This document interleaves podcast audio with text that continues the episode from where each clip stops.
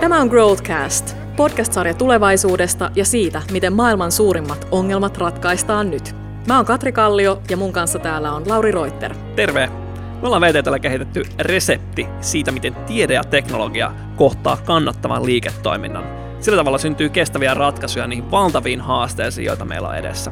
Ja tämä ei ole mikään salaisuus, vaan me ajateltiin kertoa tämä teille kaikille, koska isot haasteet ratkaistaan vain yhdessä. Tänään meillä on aiheena ilmastonmuutos. Ilmastonmuutos on yksi näistä keskeisistä globaaleista haasteista, jotka koskettaa meitä kaikkia. Ja tänään meillä on tarkemmin teemana siihen liittyen etenkin liikenne ja vähähiilinen liikenne. Toisaalta liikenne hiilidioksidipäästöt on yksi ilmastonmuutoksen keskeisimmistä aiheuttajista. Mutta me keskustellaan siitä tänään, että mitäs me voitaisiin tehdä tämän asian eteen, että miten me lähdetään ratkoa tätä ja mikä on toisaalta liikenteen rooli sitten tämän ongelman ratkaisemisessa. Ja koska me ei Katrin kanssa tiedetä liikenteestä juurikaan mitään, niin meillä on Mikko Pihlatie täällä. Mikko on tekniikan tohtori ja VTTllä vetää sähköisiin ajoneuvoihin perehtyvää tiimiä. Terve Mikko. Terve vaan. Tota, Mikko, ennen kuin mennään sille tarkemmin tähän asiaan, niin kertoisitko se vähän itsestäsi, että mikä sua innostaa? Minkälaisten haasteiden ratkaiseminen innostaa sua? No tietysti, että on tutkijaksi ja tekniselle alalle päätynyt, niin tämmöinen niin kuin luonnontiede kiinnostaa ja, ja tekniikka kiinnostaa, miten laitteet, järjestelmät toimii. Sillä alueella sitten hyödynnettävyys, mit, mitä tuotteita, miten, miten saadaan. Ehkä onko se sitten vähän tämmöinen idealistinen lähtökohta, että parannetaan olosuhteita tai edellytyksiä, uusia tuotteita, joka parantaa sitten vaikka elinympäristöä, liikennettä, teollisuutta. Joo, sä oot tehnyt pitkään töitä tämän niin kuin liikenteen parissa ja etenkin vähähiilisen liikenteen kanssa, niin tota, kertoisitko meille, mitä se oikeasti niin kuin tarkoittaa ja pitää sisällään? Liikennehän on valtava laaja kenttä tietysti, ja kun sä puhuit päästöistä ja vaikutuksista, niin se on jokapäiväisessä elämässä kaikkialla. Ihmiset liikkuu, tavarat liikkuu paikasta toiseen, ja jos puhutaan ihan ilmastosta tai päästöistä, niin merkittävä osa yhteiskunnan tuottamista päästöistä, ympäristövaikutuksista tulee liikenteen kautta. Paljon se suunnilleen on? Jostain luin, että se olisi about yksi viidennes Joo, päästöistä siinä se tulee on liikkumisesta. 20-30 prosentin välillä. Joo. Kyllä, tietysti riippuu sitten yhteiskunnasta ja muuta, että onko, mistä maasta puhutaan tai muuta. Siinä on valtavan suuria eroja maailmanlaajuisesti sitten. Mutta kyllä se liikenne ja liikkuminen, niin se, se on kaikkialla läsnä.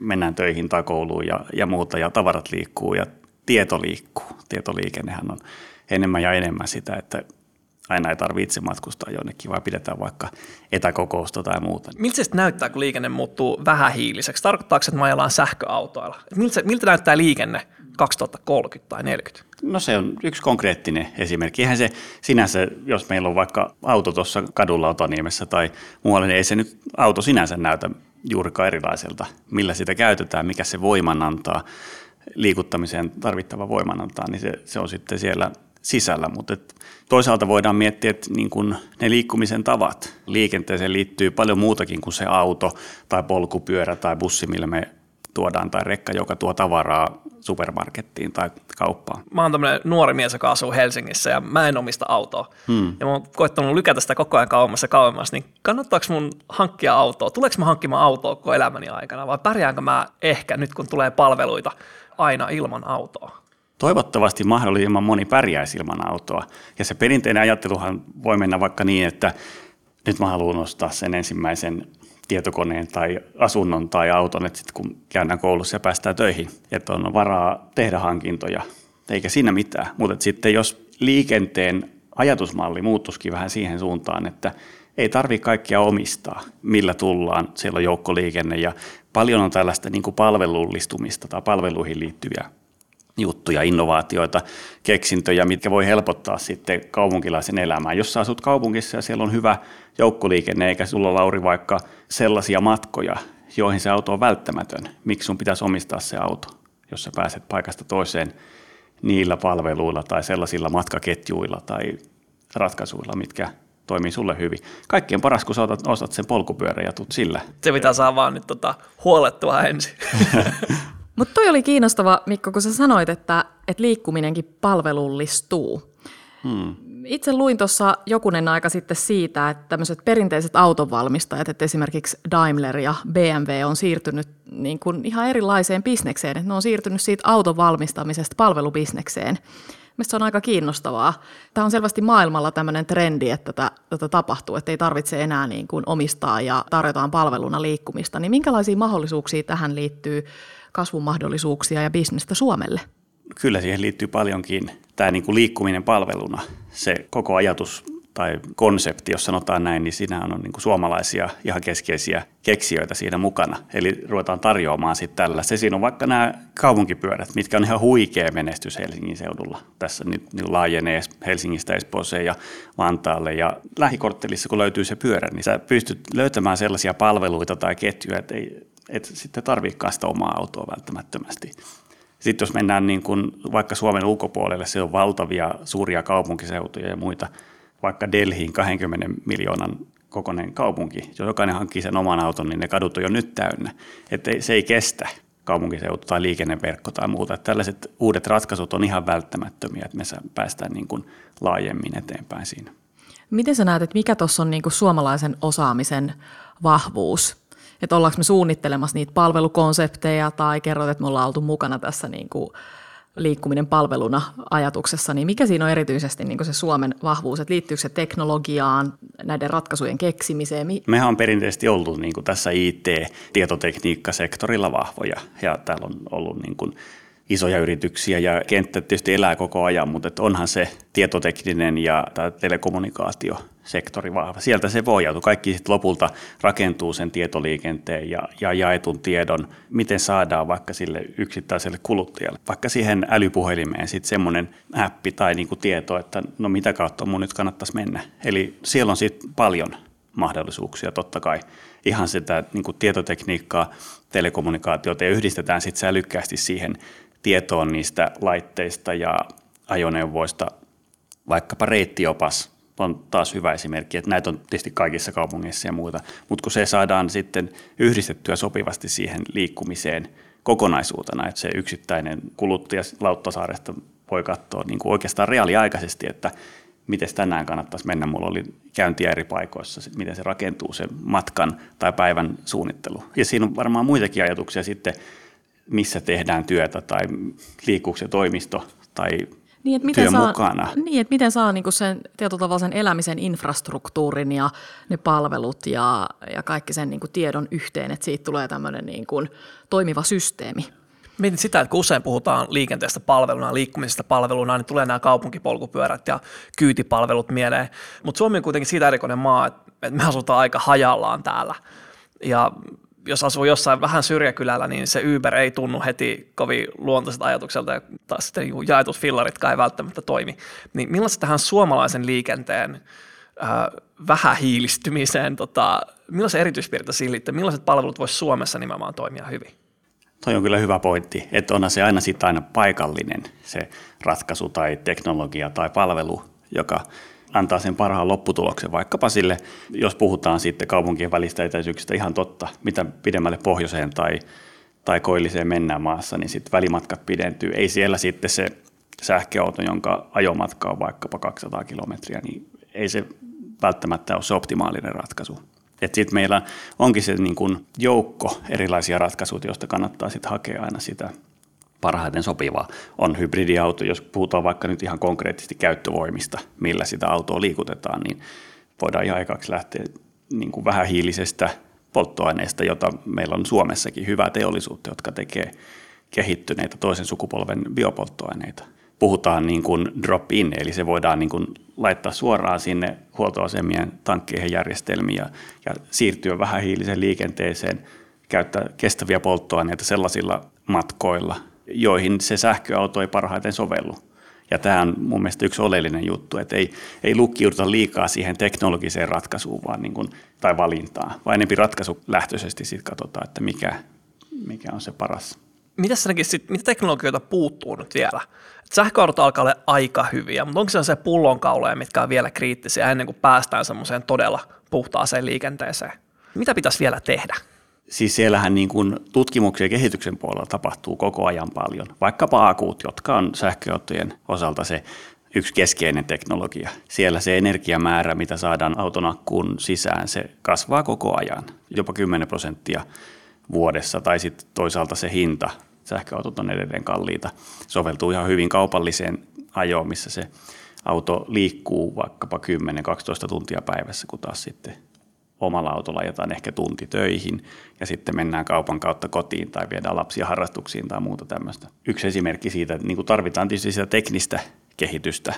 Sähkö nyt on yksi esimerkki. Sitten on paljon tutkittu vetyä polttoaineena tai tällaisia muita synteettisiä keinotekoisesti tuotettavia vaikkapa niin ylimääräisellä vety, Vetyautoista ei ole puhuttu enää vähän aikaa. Onko se jotenkin mennyt vai onko se vasta tulossa? Siinä on tämmöisiä kehityskaaria. Sitten vaikkapa Japanissa on, on aika vahvastikin nyt sitten Toyota autovalmistajana ajaa sitä eteenpäin. Et jos katsotaan ihan sitä energiasykliä, energiatehokkuutta, niin se niin kuin häviää akulle se vety polttokennosykli siinä energiatehokkuudessa, että, mutta toisaalta se on sitten nollapäästöistä liikennettä. Ja jos vaikka sitä vetyä olisi saatavilla kaupungissa tai satamassa tai jossain teollisuuden sivutuotteena tuotettavaa polttoainetta ja se kannattaa hyödyntää, niin sitten se voi ollakin yllättävän houkutteleva, vaikkapa jossain satamassa, joka voi olla jonkun teollisen laitosten vierellä. Tai, että nämä, on, nämä on aina sitten myös paikallisia ne ratkaisut. Sitten kun lähdetään katsomaan jotain mökkireissua tai muuta, niin se voi olla hybridiauto, tai sitten tarviiko se olla se oma auto. Sitten tulee taas tämä palvelustamiskonsepti tai muuta, että lainataankin sitä reissua varten sitten se auto sieltä jostain muualta niin kuin sanoit, että sähköautosta mm. tulee kannattava, jos se on liikenteessä koko ajan, mm. niin voisi tämä tarkoittaa myös sitä, että jos nämä palvelut yleistyy, eli tulee autojen jakamista, ehkä jopa autonomisia autoja, jotka voi liikkua koko ajan, niin silloin sähköautosta tuleekin yhtäkkiä paljon kannattavampi kuin se on ollut tähän asti. Juuri näin. Kun sä menet kauppaan ja katsot niin kuin hinnastoa, ja, ja tota, niin sähköautohan on kalliimpi kuin perinteinen, mutta sitten se ajaminen on halpaa. Energia on halpaa, kun sä lataat. Ja nyt enemmän ja enemmän ihmiset ja taloyhtiöt rakentaa latauslaitteita koteihin. Sekin muuttaa sitä prosessia, käyttötapaa, miten autoa käytetään, että ei tarvitakaan sitä huoltoasemaa sitten enää tai muuta. Mutta mitä enemmän sillä autolla sitten pääsee ajamaan, ja tähän tapahtuu parhaiten sitten jaetussa käytössä, jos on vaikka taksi, No Tesla nyt on yksi esimerkki autosta, mutta siinä on tavallaan näkymä siihen, minkälaisia ne niin kuin halvemmatkin, no sanotaan kansanautot tulee joskus myöhemmin olemaan, että siellä on sen verran sitä akkua tai kapasiteettia, että sillä voidaan sitten ajaa 400 kilometriä tai 500 kilometriä päivässä, jolloin sitä on hyvä jakaa. Yksi kuluttaja tai matkustaja jo, ja sitten se menee seuraavalle. Tämä on se jakamistalous tai muu idea. On se sitten yksityismatka tai joku tavaran kuljetus tai joukkoliikenne. No se on toinen esimerkki. Siellä on vielä se hyöty, että sitten siellä busseissa tai ajoneuvoissa on mielellään paljon porukkaa. Että ei kuljeteta vain yhtä ihmistä paikasta toiseen tai pientä joukkoa. Tämä on tosi kiinnostavaa. Sä kuvaat Mikko sitä, että teknologisesti me ollaan itse asiassa aika valmiita jo moneen asiaan, niin tota, mikä tätä oikeastaan niin kuin hidastaa tai mikä tätä estää, että miksi me ei toimita jo näin? Miksi tämän muutoksen eteenpäin vieminen on näin hidasta, että me tiedetään, että nämä päästöt ei voi jatkaa tällä samalla eksponentiaalisella käyrällänsä kasvua, niin tota, mitä tässä pitäisi tehdä? Mitä yhteiskunta voi tehdä? Paljonkin. Että onhan siellä tietysti yksittäiselle kuluttajalle se, se hintalappu on, voi olla se ensimmäinen, että jos niin kuin oikeasti pitää laittaa enemmän rahaa siihen, jos nyt ostetaan vaikka ensin sitä omaa autoa. Jos on kalliimpi, niin sitä pääomaa tai rahaa ei välttämättä ole. Tietysti hinnat on tulossa alas ja ennustetaan ja muuta, että se, se tilanne muuttuu. Norjassa on subventoitu rankasti sähköautojen hankkimista. Miten sä näet sen, onko se ollut hyvä, hyvä tie? No sehän on tämmöinen niin kuin markkinaavaava tavallaan näyteikkuna siihen, että miltä se tulevaisuus voisi näyttää. Ja totta kai nämä tämmöiset sanotaan vaikka älykkäät ohjauskeinot, niitä on sitten paljon erilaisia, sanotaan vaikka verotekniset. Nythän meillä on jo progressiivinen verotus, joka sitten suosii vähäpäästöisiä autoja tämän tyyppisten ohjauskeinojen kautta voidaan vaikuttaa. Sitten on paljon tällaisia niin kuin kaupunkiseudut, esimerkiksi siellä Norjassa just sähköautot saa käyttää bussikaistoja, jolloin siellä on etuisuuksia, saa käyttää vapaata ilmasta pysäköintiä ja muuta. Nämähän houkuttelee sitten, jos sulla on joku etuisuus, jonka saat. Sitten siellä on sen niin kuin vastaefekti, että sitten kun näin just hiljattain puhuin yhden norjalaisen kanssa kuvan, missä oli, oli bussikaista ja siellä ambulanssi yritti päästä läpi, mutta olipahan kaikki sähköautot jonossa siinä samalla kaistalla. Eli se, se on niin kuin, aina pitää sitten katsoa se paikkaan tai siihen yhteyteen sopiva edistämiskeino. Mutta niin kuin tällaisia mä mielelläni näkisin ja näitä on paljon, vaikka mainitsit Katri sen automaattiajamisen, mikä on myös tämmöinen aihepiiri, jossa on iso potentiaali ja mä näen sen etupäässä niin kuin tuottavuuden tai niin kuin palvelutason paranemisena. Eihän me oikeastaan sit lopulta liikennejärjestelmää paranneta, jos kadut täyttyy niistä automaattisista autoista. Ei se sit sitä liikenteen sujuvuutta lopulta edistä yhtään, jos, tai onko se ruuhka nyt sitten, jos kaikki autot ruuhkassa on sähköautoja. Ne päästään vähemmän siinä ruuhkassa, mutta ei se auta sitä kaupunkiseudun liikkumista. Miten sitten yksilönä? Mä nyt ilmeisesti ei tarvi ostaa autoa vielä vähän aikaa, mutta miten suomalainen yksilö, me ihmiset, kuluttajat voitaisiin vaikuttaa siihen, että liikenteestä tulee vähän päästöisempää ja ehkä vähän hiilisempää? Onhan sillä yksittäisen kuluttajan jokapäiväisellä valinnalla tietenkin iso merkitys, että minkä liikennemuodon sä valitset. Ja on ympäristötietoisia tai eri asioista tietoisia kuluttajia, jotka koko ajan tekee erilaisia valintoja. Se on tietysti arvokysymys pitkälti myös, miten haluaa liikkua tai ajatteleeko vaikka työmatkaa itse asiassa kuntoiluna. Miten jos mä, mä olisin niin firma ja mä haluaisin tehdä paljon rahaa tällä tota, vähähiiliseen liikenteeseen siirtymisellä, niin mikä olisi semmoinen, missä sä näet isoimman bisnespotentiaalin nyt?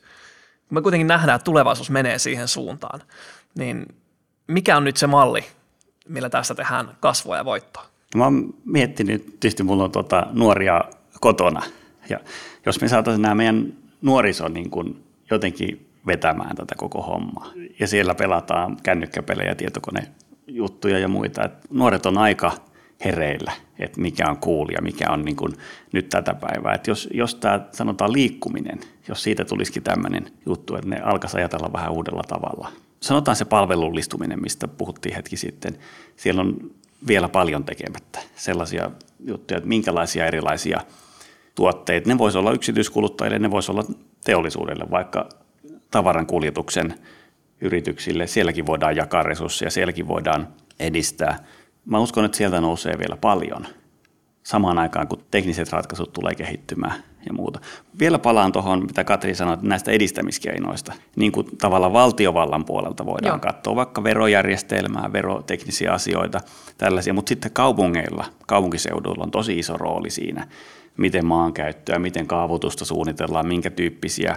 Esimerkiksi tällaisia niin kuin kehitetään yhdessä, niin puhutaan niin kuin julkisen puolen, yksityisen puolen ja ihmisten yhteisistä tavallaan laboratorioista siinä kaupunkiympäristössä, mitä voidaan kehittää. Silloin ne palvelukehittäjät ja tarjoajat sitten voi päästä paremmin yhteyteen vaikka niin sen nuorison kautta, joka on niitä tulevaisuuden kuluttajia, jotka tekee ostopäätöksiä sitten viiden tai kymmenen vuoden päästä siitä, että miten he näkevät, että halutaanko sieltä nyt se oma auto vai onko me saatu joku isompi muutos siinä, että se onkin se jonkunnäköinen jakaminen, se juttu. Että Hei, mä vedän vähän yhtään.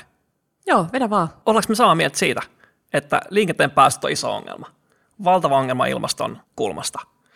Mutta samaan aikaan meillä näyttäisi olevan niitä kaikkeja teknologioita. On sähköautoja, on jakamispalveluita, kaikki liikkumisen muodot kehittyy paljon – ja nyt jos me voitaisiin tuoda ne oikeat liiketoimintamallit ja saada ne ihmiset innostumaan, ymmärtämään ja toimimaan tällä tavalla, niin oikeastaan voisi ne ongelmat ratketa ja samalla syntyä paljon uutta kiinnostavaa liiketoimintaa ja kasvua. Joo, kyllä. Mun mielestä tästä Mikon puheen pohjalta, niin että miten me saadaan toisaalta ne kannustimet, se yhteiskunta, kaupungit – business kohtaamaan sen muuttuvan kulutuskäyttäytymisen ja toisaalta sitten niin kuin kääntää tämä ajattelu niin, että liikkuminen on mahdollisuus yksittäisille kuluttajille ja, ja toisaalta myös lisätä arvoa palveluina. Hei Mikko, joku nyt kuuntelee tätä kuitenkin siellä autossa kehä ykkösellä, ää, niin tota, mitä terveisiä sulla olisi sille tyypille? No siinä voisi vaikka miettiä ensin, että onko se juuri se matka tarpeellinen, voisiko sen, mihin ollaan menossa, hoitaa vaikka etänä tai jotenkin muuten. Istutaanko siellä autossa yksin, voisiko sen matkan jakaa jotenkin tai mennä vaikka kehä ykköstä bussilla. Ja sitten jos se automatka on tarpeellinen, niin millä energialla se kulkee? Olisiko siinä sitten hybridi tai sähkö tai joku muu kestävä polttoainevaihtoehto? Aivan. Itse silloin harvoin, kun autolla ajan kehä ykkösellä, niin mietin kyllä, että miksi en aja Teslalla. Mutta mut se mietintä ehkä saa jatkua vielä jonkun aikaa. Hei, kiitos Mikko Pihlatie. Kiitoksia. Kiitos tosi paljon ajastasi, että tulit keskustelemaan tästä vähähiilisestä liikenteestä meidän kanssa tänne podcastiin. Ja kiitos Katri. Kiitos teille. Ja me jatketaan podcast-sarjoja vielä monen muun herkun kanssa, sellaisten mahdollisuuksien kanssa, jotka mahdollistaa maailman suurimpien ongelmien ratkaisemisen sillä tavalla, että teknologia ja tiede kohtaa liiketoimintamallit ja oikeat ongelmat, ja sitten tapahtuu hienoja juttuja. Me sanotaan teille siellä langan päässä, että kiitos ja palataan asiaan seuraavan kerran. Moi! Tämä on Growthcast, podcast-sarja tulevaisuudesta ja siitä, miten maailman suurimmat ongelmat ratkaistaan tässä ja nyt.